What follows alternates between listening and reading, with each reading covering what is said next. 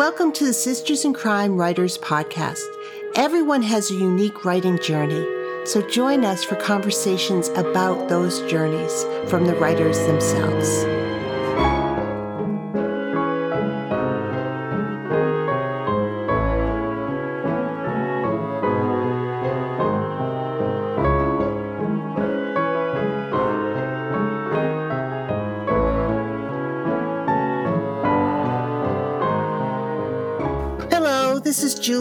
Hennrikus, the Executive Director of Sisters in Crime, and I am delighted to welcome Lynne Reeves Griffin to the podcast this week. Lynne is an internationally recognized family counselor, public speaker, teacher, and writer of fiction and nonfiction. Her work has appeared in Parents, Cognoscenti, Psychology Today, Solstice Literary Magazine, Chautauqua Journal. You're going to have to help me pronounce that. Um, Craft Literary, Fiction Writers Review, and more. Lynne regularly appears as a media guest expert to discuss contemporary family life and preventative mental health. Writing as Lynne Griffin, she is the author of the family focused novels Life Without Summer, Sea Escape, and Girl Sent Away. She writes novels of domestic suspense as Lynne Reeves, with The Dangers of an Ordinary Night and Dark Rivers to Cross, published by Crooked Lane Books. Welcome to the podcast, Lynne. Thank you so much for having me. I'm excited to chat with you. Well, I I'm looking forward to hearing about the dual personalities with the two different names. Uh, but let's start this the way I always start these podcasts. When did you say to yourself, I want to write a novel? I told myself that I wanted to write a novel when I was 40. And the reason why I waited that long was because lots of different efforts along the course of my life have veered me away from creative pursuits. And when I hit 40, I said, wait a minute. These creative pursuits are who I am, and it's how I'm hardwired. And if I don't start writing now, when will I? So I would say that, you know, one of those questions we often get in the writing world is, you know, when did you know you wanted to be a writer? And I would say that I actually didn't know that I wanted to be a writer, but I've always known that I was a storyteller. And I was a storytelling child and a storytelling teenager and an actress in high school and college. Uh, so it's storytelling that's that's sort of in my DNA. And 40 is when I decided I would put those stories to paper. Well, and I love the idea that your life up until then hadn't been encouraging of those pursuits because you wrote nonfiction, because you're a counselor and, and all that sort of skill building that you'd been doing for your entire career. That's exactly right. And you know what's really funny is that even in those pursuits, story was still at the heart of what I was right. doing because as a family counselor, as you can imagine, people speak in story and they come to you with the story they tell themselves, which is sometimes accurate and sometimes mm-hmm. not. Mm-hmm. Uh, and mm-hmm. what the counselor does and the role that I play is to listen to that story for themes and to listen to that story for conflict and to help people gain perspective. And of course, that's the job of a fiction writer as well. Right. Right. Fascinating. I mean, what a fascinating skill set, too, because as a counselor, you also can see when the narrative doesn't make sense or when there's something missing, um, which is also helpful in writing fiction, um, though a little more challenging, I think, when you're doing it to yourself. Yeah. So when you said at 40, I want to write a novel, why writing a novel was that the, was that the, how you were going to use your creative energy? I mean, you said you'd been an actor earlier. There were other things. Why writing a novel? I had a story in my mind that was about that kept percolating and kept speaking to me, and I didn't quite know what else would I do with it. I don't paint. Uh, well, I paint, but clearly no one's ever going to see what I paint. Uh, uh, but I, I, didn't have any other way to pursue it. There was I was not acting currently at the at the mm-hmm. time, and I really didn't know where else would I put this story that kept nagging at me, and so it felt very intuitive that it would have to be on the page. But I didn't know how to write, so I put myself in the position to learn. I mm-hmm. uh, joined a writers group. I did. I read every book on craft I could get my hands on, and I thought, well, you know, I've taught myself to do lots of things in my life, I can teach myself to do this. Now, of course, I was quite naive at the time because it's not that simple an effort, and it really does build over the course of a body of work. Uh, but I, you know, my naivete was was a good thing, I suppose, because it had me start.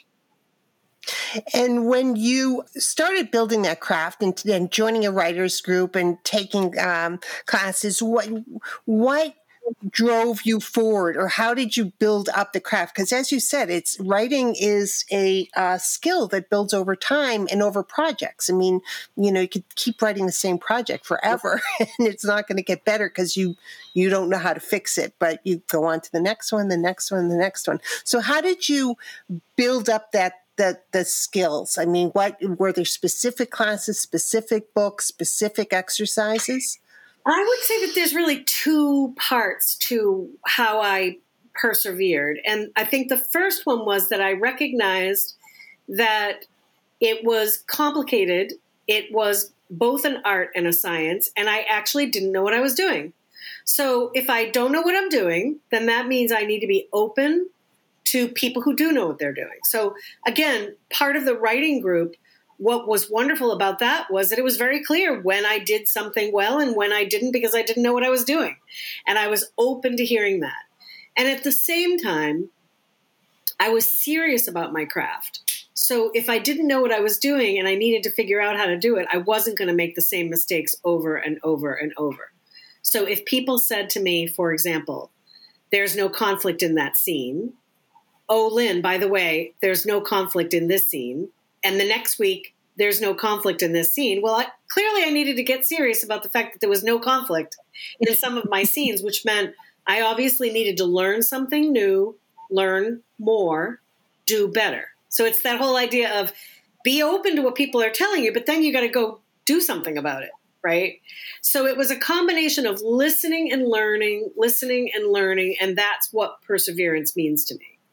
I find it inspiring to hear that you were willing to fail after a life of success. Um, which is, is what you're saying. I mean, you're willing to publicly within this writers group fail um, on a regular basis in order to get better.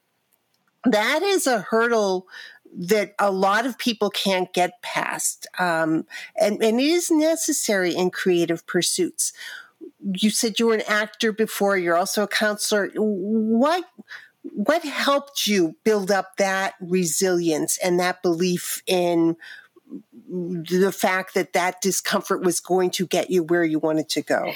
The discomfort getting me where I wanted to go is absolutely right. So it's that idea of failing, but failing better, right? I'm not going to fail at the same things. I'm going to fail at different things because I'm getting a little bit better.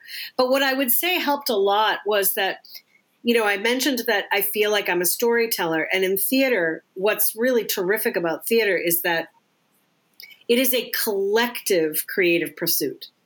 One yes. actor wants to help another actor get better because then the whole piece of work is better. You know, mm-hmm. in theater, you often finish rehearsing a scene and then you get notes from the director on what's working and what's not working. And so you have the opportunity to keep adjusting the performance. Well, I think writing, being a solitary endeavor, doesn't lend itself to that unless you're open to trusted readers giving you notes, if you will.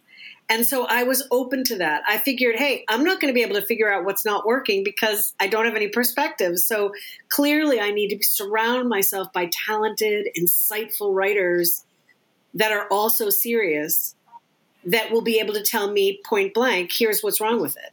Yeah.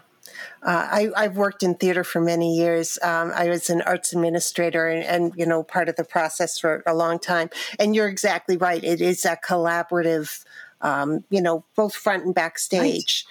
Right. We're going to do this together. And we, but we do need a perspective. We need somebody to, to help us make it better. um, and we've all worked on productions where that perspective was missing and it didn't work the way you wanted to. But I, I still think it's not an easy skill to to develop the confidence um, you know Samuel Beckett called fail you know fail try again fail better. I mean it's it's um it's a tough thing at midlife to to take that on. Did did failure ever enter your mind? There were periods of time for sure when certain projects wouldn't go where I wanted them to go and so there was sadness with not being able to break through with that piece of work and and you know, sort of meet a brick wall in the publishing landscape, even if I felt that creatively the piece worked. Uh, that is part of it, and and I guess I, the way that I describe that is there's a sadness, um, but that also is motivating. I mean, I sort of look at emotions as motivating, and anyone who knows me knows that I'm I don't label them as good or bad. They're just all data, right? They all give you some bit of information that you need, and so I get a little bit stubborn. If something isn't working, I'm going to keep pushing or I'm going to change it until it does. And that's how I handle the rejection side of this. Um, mm-hmm. But I also really believe that I can get better book to book to book, essay to essay, article to article, if I'm open to those things. And I think maybe it's the mindset that I have about living my life, which is that I want to make it meaningful for every day that I've got. And if that means I'm going to be open about what's not working so I can fix it, then that's the way I look at re- revision. Um, mm-hmm. And I think it is a skill to hone in our entire lives. I don't think it's just related to writing. I think it's related to our whole lives, which is right. being open to the fact that if you want to do this, it's really hard and it's also really rewarding. Yeah. Yeah. So you started writing fiction, um, literary fiction, more uh, you know a different different pursuit and you wrote three books. And so talk about those and then we're going to talk about how you've segued into crime. Sure sure. So as a family counselor really all of the things that sort of are on my mind on a regular basis whether it's my family or anybody else's family is the interpersonal relationships where we're not being authentic, we're not allowing our vulnerability, we're not sharing those deep struggles.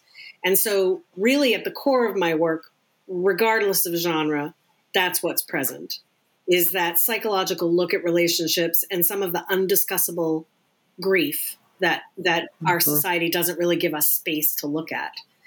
And so mm-hmm. I started writing uh, what was general fiction or um, upmarket fiction, book club fiction, some of these kinds of terms. Uh, but to be honest, I didn't set out to write any particular genre. I just set out to write my stories. The first novel, Life Without Summer, by some folks was considered a mystery, even though I didn't write it as a mystery. But clearly, at the center of the story was a woman on a quest to find out who had hurt her child because she felt like her grief would be made better if she knew. And of course, that's the underpinning question is is that true? Mm-hmm. The more information we have, does that change grief of any kind? Uh, but it was her on a quest to figure out who had who had done this terrible thing. So it was the heart of the mystery quest, searching, seeking, was always present. Uh, and then my next novel was still an examination of family dynamics, and my third one as well. And by the time I got to my fourth novel, our world was pretty darn crazy. Uh, we could argue that it's either cra- as crazy or crazier since I wrote The Dangers of an Ordinary Night, but nonetheless, the stakes and tension and conflict of that novel was really amped up. And again, much to my surprise, labeled domestic suspense when to me it's my same DNA, but with style right. turned up. yeah. Uh, yeah. And Dark Rivers to Cross, same thing. So I've landed squarely in domestic suspense, not because I've changed, but I think because the world's changed and the the tension and stakes of my stories have gone up, as has much of our lives. Uh, and so here I am, and it's it's working pretty well. So I'm gonna I'm gonna stay here for a bit. And you changed names, or you you you embraced, um, you know, another part of your name. Um, was that a marketing decision uh, when you signed the new contract, so that they could promote you as a debut or a new author? Actually, it was. So I went under submission for both novels as Lynne Griffin. My full name is Lynne Reeves Griffin. And when I do my uh, public speaking at schools and mental health conferences and the like, I'm Lynne Reeves Griffin. So I wrote fiction under Lynne Griffin, and then suddenly I'm in this category out on submission, and people say these books are markedly different than the previous uh, upmarket book club type fiction. We think that you should use an open pen name. In other words, use your networks let everybody know that you're the same person and yeah. capitalize on all the relationships you've already developed. And at the same time, be very clear and forecast to readers that these are a little bit different. And that mm-hmm. felt really authentic to me. So I had no trouble with it whatsoever. So if you go online to look for me, you'll find me under any combination of those three names. and that kind of works for me because I feel like it embraces the totality of who I am, as opposed to puts me in any particular lane. I know some people think of a pen name as putting themselves on one track or another, and I actually feel like for me, it embraces that I do more than one thing, and I'm comfortable with that. Yeah. What's your process like? Are you, you know, you five published novels so far. Um, uh, you know, do you come up with the world? I mean, you you write standalones. Tell me what your process is like. I always start with a particular character struggling with a social dilemma. And that really again runs the right through all five novels, which is usually it's some type of grief experience that as a society we don't dig into as effectively or openly as we could. For example, mm-hmm. The Dangers of an Ordinary Night, we looked at addiction and the role of the caretaker relationship. So, what how does that affect marriage? How does it affect parenting? Now, there's a good mm-hmm. old crime, twisty turny story at the heart of it. Uh, but thematically, it's about how do you deal with a partner who gets better and then doesn't, and gets better and then doesn't, right? The, the cycle of addiction. And Dark Rivers to Cross looks at inherited trauma and what it, the experience of children witnessing violence early in their lives. But again, it's a twisty, turny river of a story. So, what my process is, is I think about an issue that is really on my mind, something that kind of keeps me up at night. And I assign that social issue to a character who would struggle with it. And then I do research on the issue and what that would feel like to my characters. And once I feel comfortable with the direction that I'm going to go with the plot of that story, then I begin writing and I don't look at the research again. I only use the research to make me knowledgeable enough that the character would experience the issue that way. Um, and then I let the story take over. So I kind of feel like my stories are layered. There's the psychological, relational, social issue, on mm-hmm. top of a plot that's twisty turny and full of stakes and tension and i let those two things take off together and it's it's really satisfying and it feels very authentic to who i am now so that's a process i think i'll stick with and the twisty turny is that that shift into the domestic suspense world. Um, do you find that that has been liberating or fun for you as you've been doing it? I think it's really liberating because what it allows me to do then is allow the story to meet the reader in a number of different places.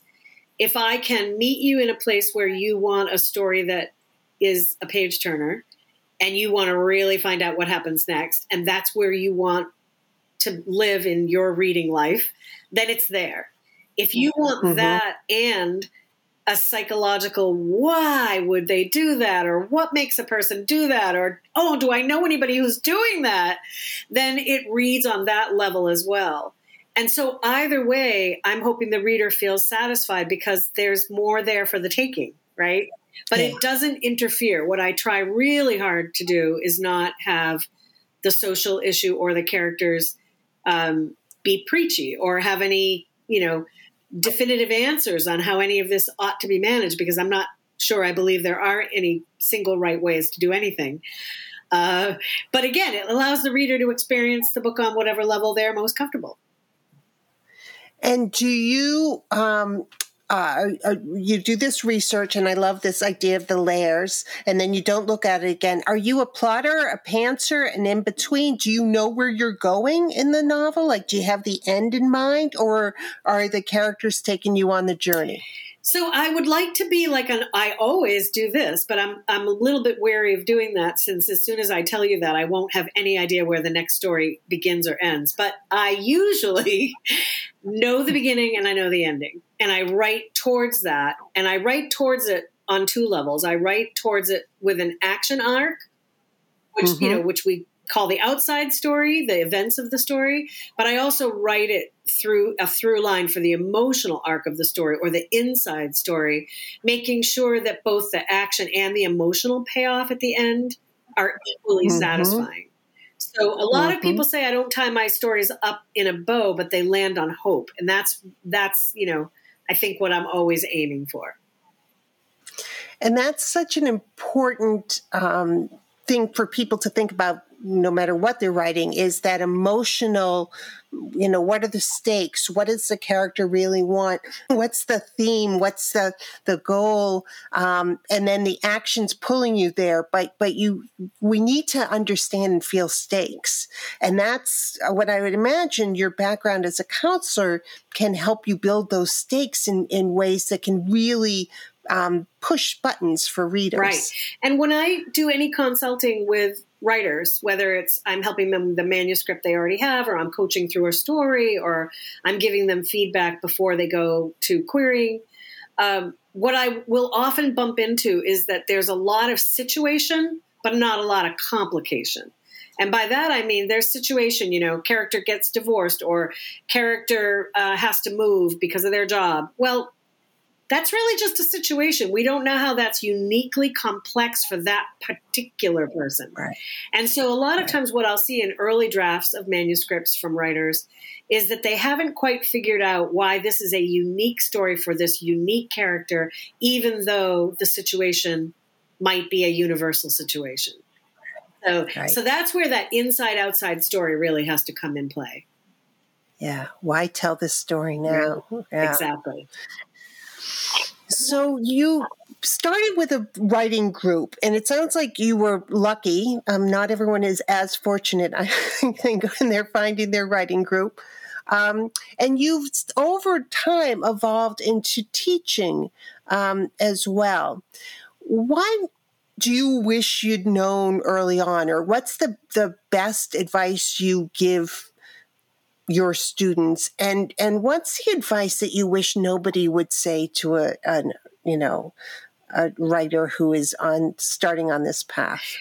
Wow. So i would say well i did get lucky with that first writers group because everybody was really serious and everyone was open to feedback and that is a rarity uh, what I would say though, and I would say this whether people are thinking about getting a, a counselor or whether or not they're going to join a writers group, it's the same advice, which is if it's not working, go to somebody else, right? So, uh, what I would say is if you join a writers group and it feels like a rehashing, you know, or every single week people are showing up with cocktail napkins and say, I whipped this off in the parking lot well then you know you're not really in one that is people taking it seriously as much as you might want to take it seriously. I think you can get feedback from people in other genres because they have a perspective. So i think mm-hmm. a mixed genre group is often wonderful because it gives you perspective. But the serious piece is what i mean which is are people generating work regularly enough that they have material to present that's already been thought about and not just dashed off, but conceived, right? And then are they changing and growing and outside of the writers group doing what they need to do to get better so that the next time they deliver pages, there's been some growth. So again, if yours writers group is not working, get another one. And you don't have to offend anyone. You could just say, you know what, for my particular writing goals, this isn't my this isn't for me. And that's it, you know?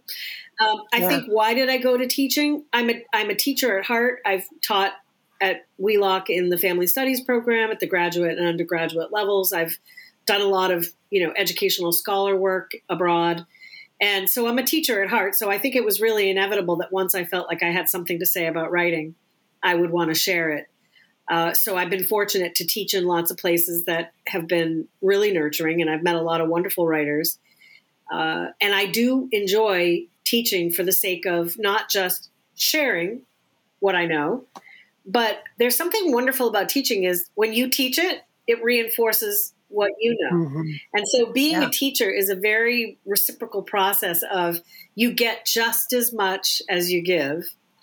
And uh, so I love that part of it. What do I wish that I had known?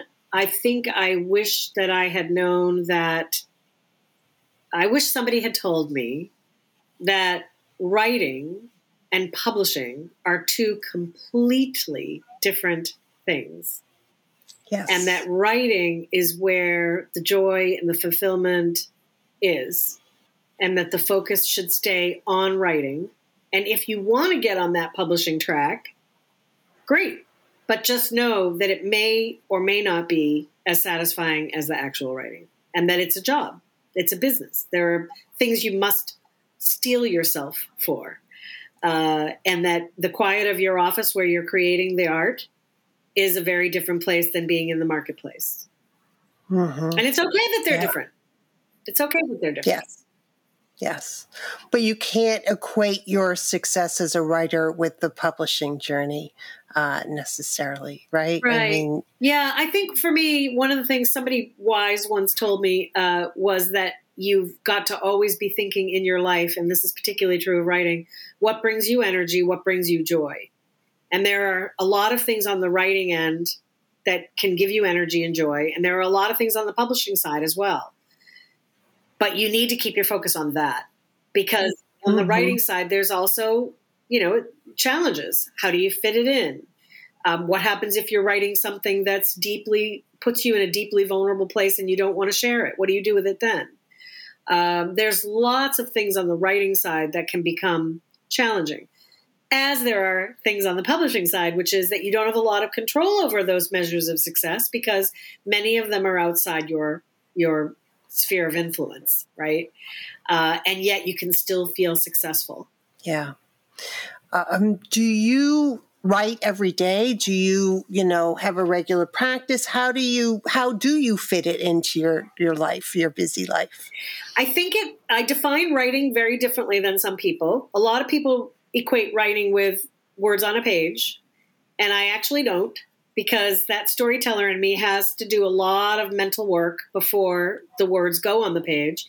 So for me, writing is also sketching characters, researching places, researching my issues that I'm going to examine, digging into character motivations, deciding structurally how the book will be put together. I have a particular fondness for crazy structures. Uh, the Dangers of an Ordinary Night was based on theater, and so it's it's got lots of Easter eggs of plays, and and there's a lot of plays that are in the under frame of the work.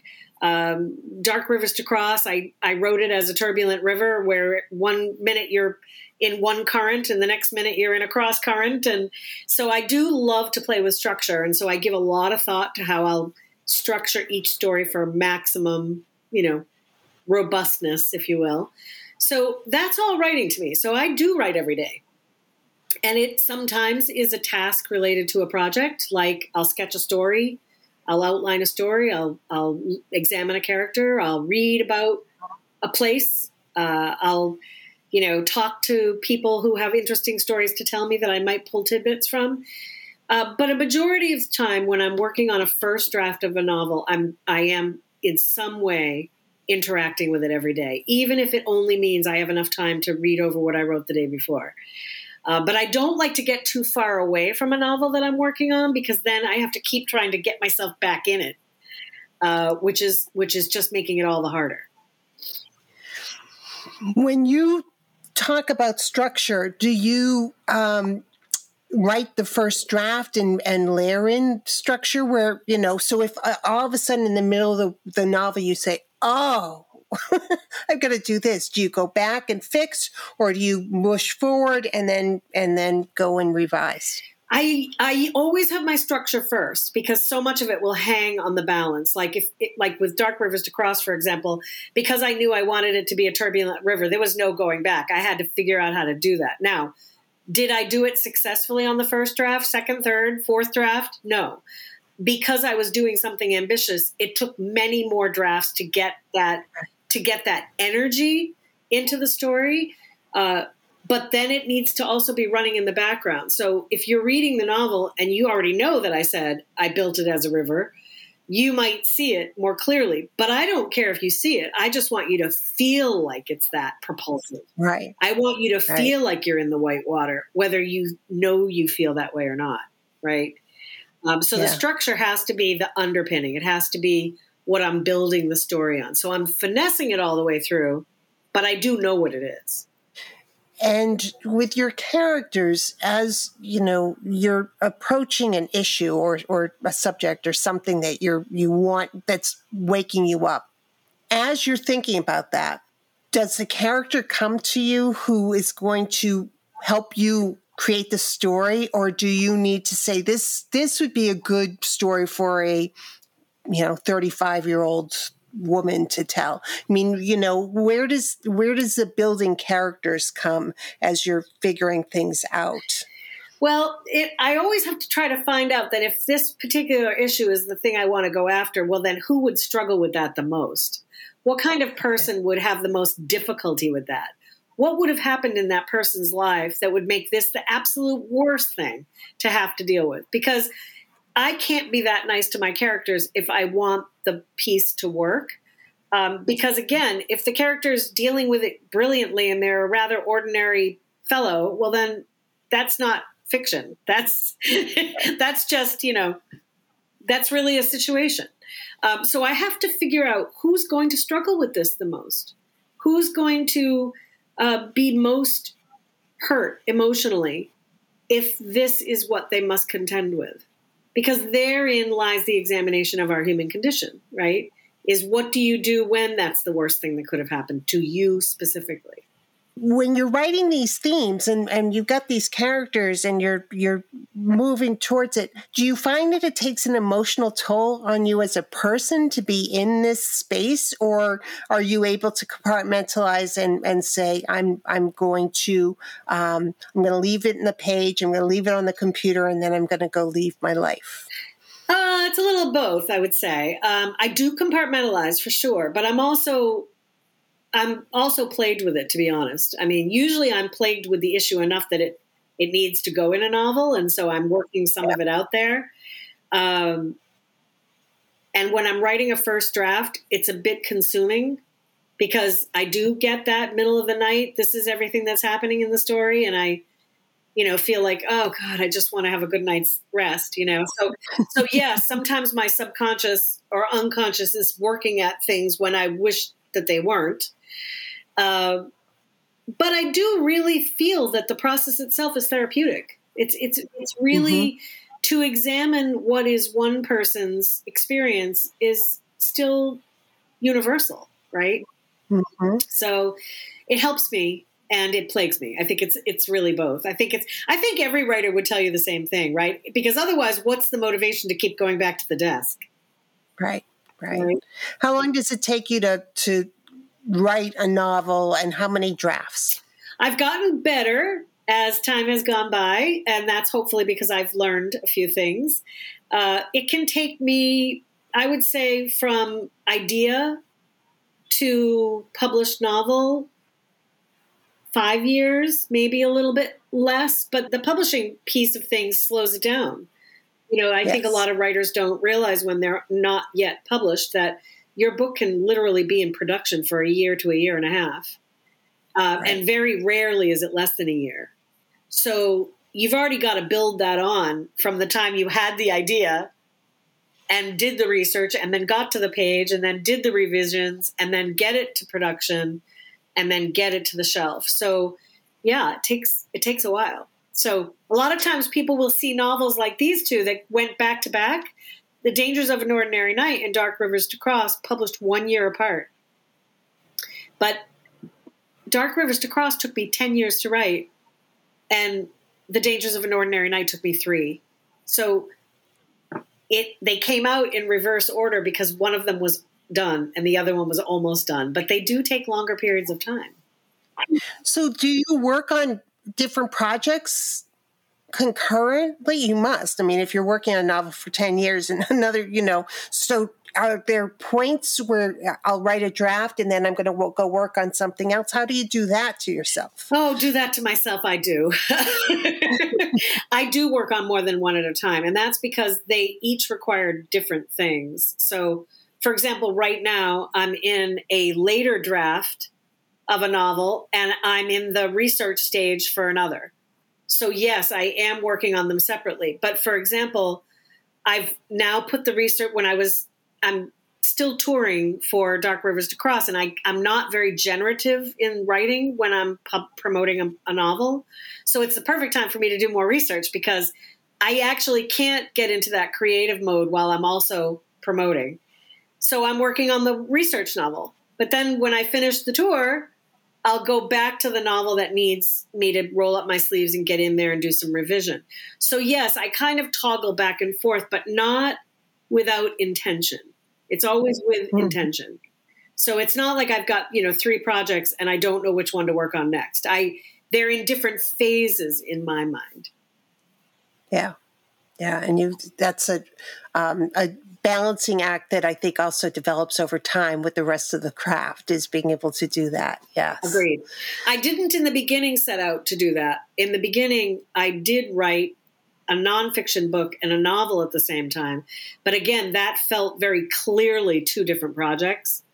Right. Now, the ability to work on two novels at the same time when they're in different phases is something that got honed over time. I wouldn't recommend that unless, again, a writer is super clear on which phase they're in and what kinds of things they're doing right. at the time. Right but sometimes contracts will also tell you that you've got to do this in a little bit different way, which is something else that publishing, getting a publishing contract, you know, there's nothing as leisurely as that first novel and getting it out there.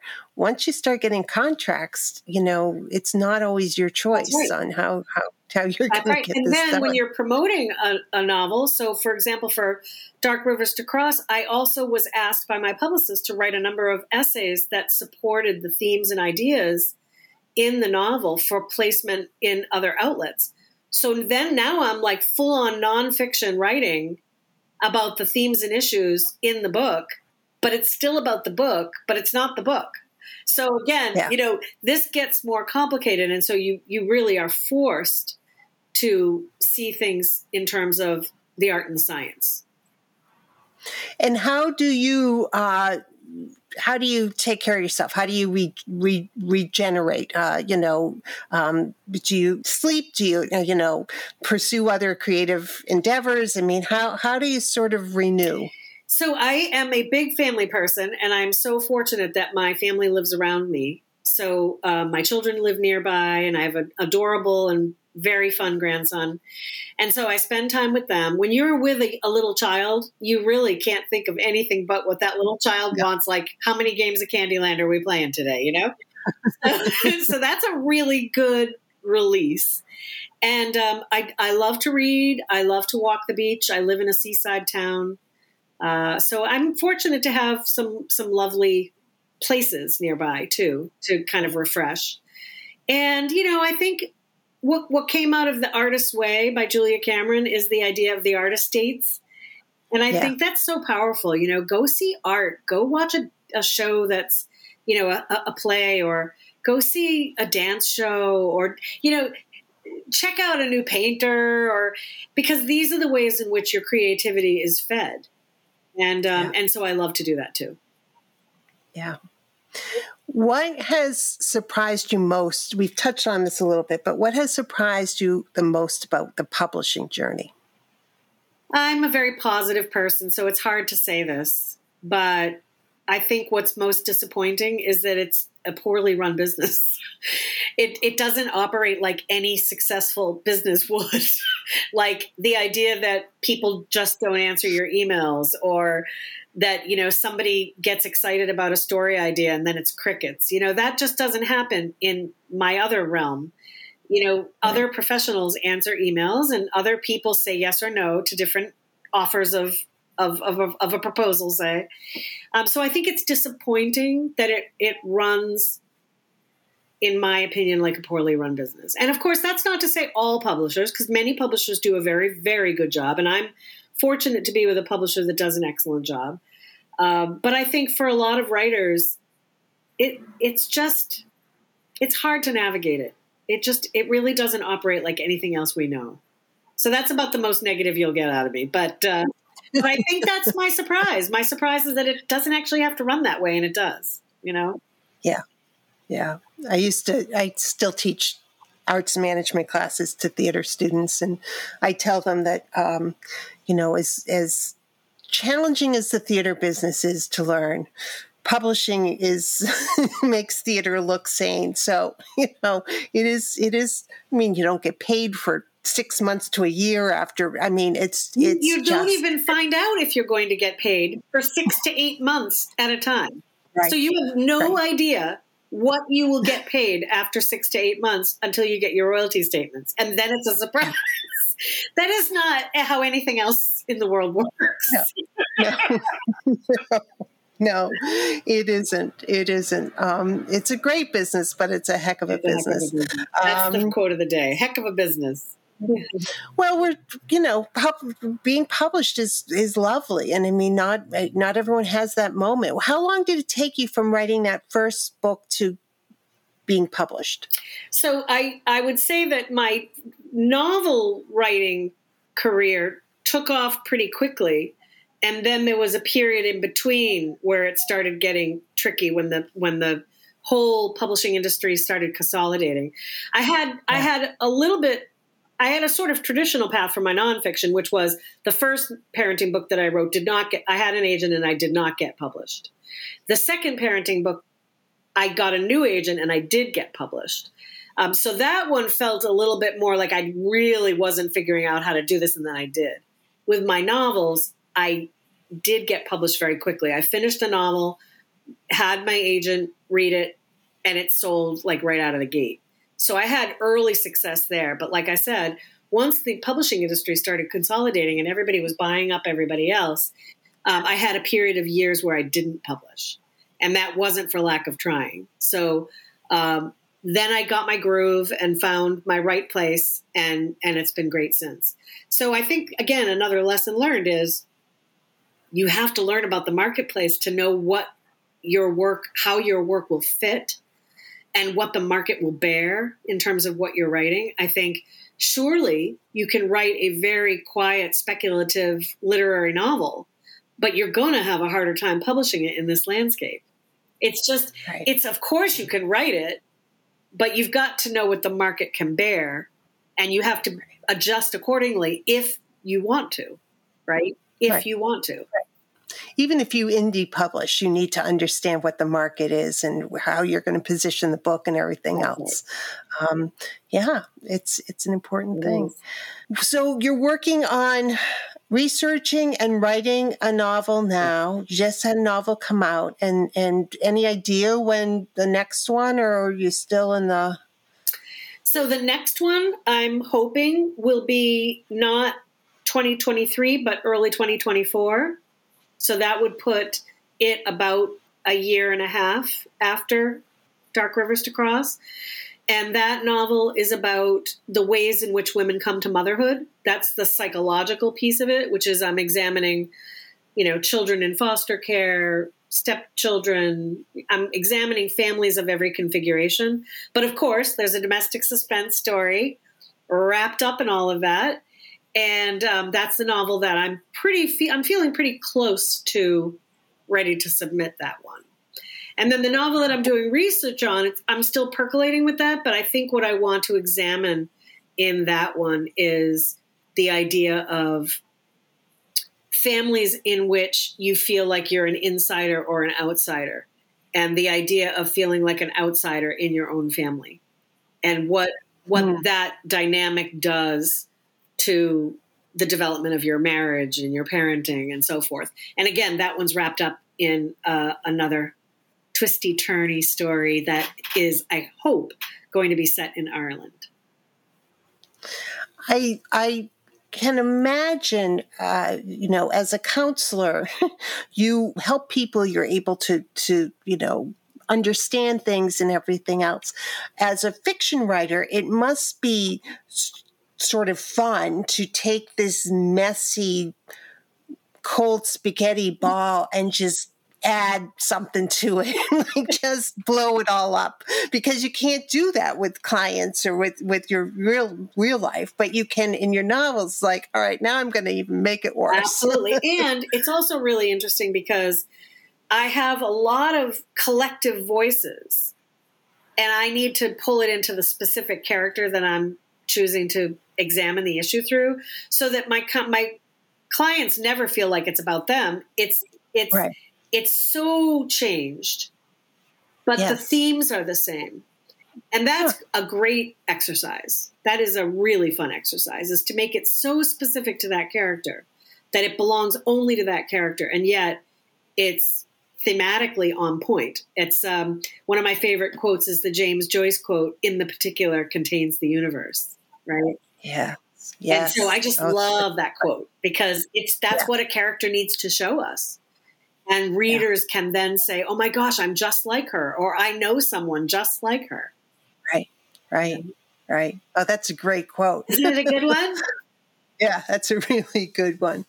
Um, well, thank you for this great conversation, and uh, you know, for your your insight, and also for starting it with you know, I decided to do this and I was willing to fail and fail better. I, I, I, just think that's a gift of a conversation for people. Thank you. Thank you. I hope so. Mm-hmm. I think that if you have an urge to write, you should write. And you and you yeah. don't have to decide when you begin whether or not you want your work to land in the marketplace. You might decide you don't. But at the point that you're beginning to write, it's about the writing. Yeah. Yeah. And expressing That's yourself. Right. Yeah. Thank you so much, Lynne. This was a great conversation. My pleasure. Thanks for having me.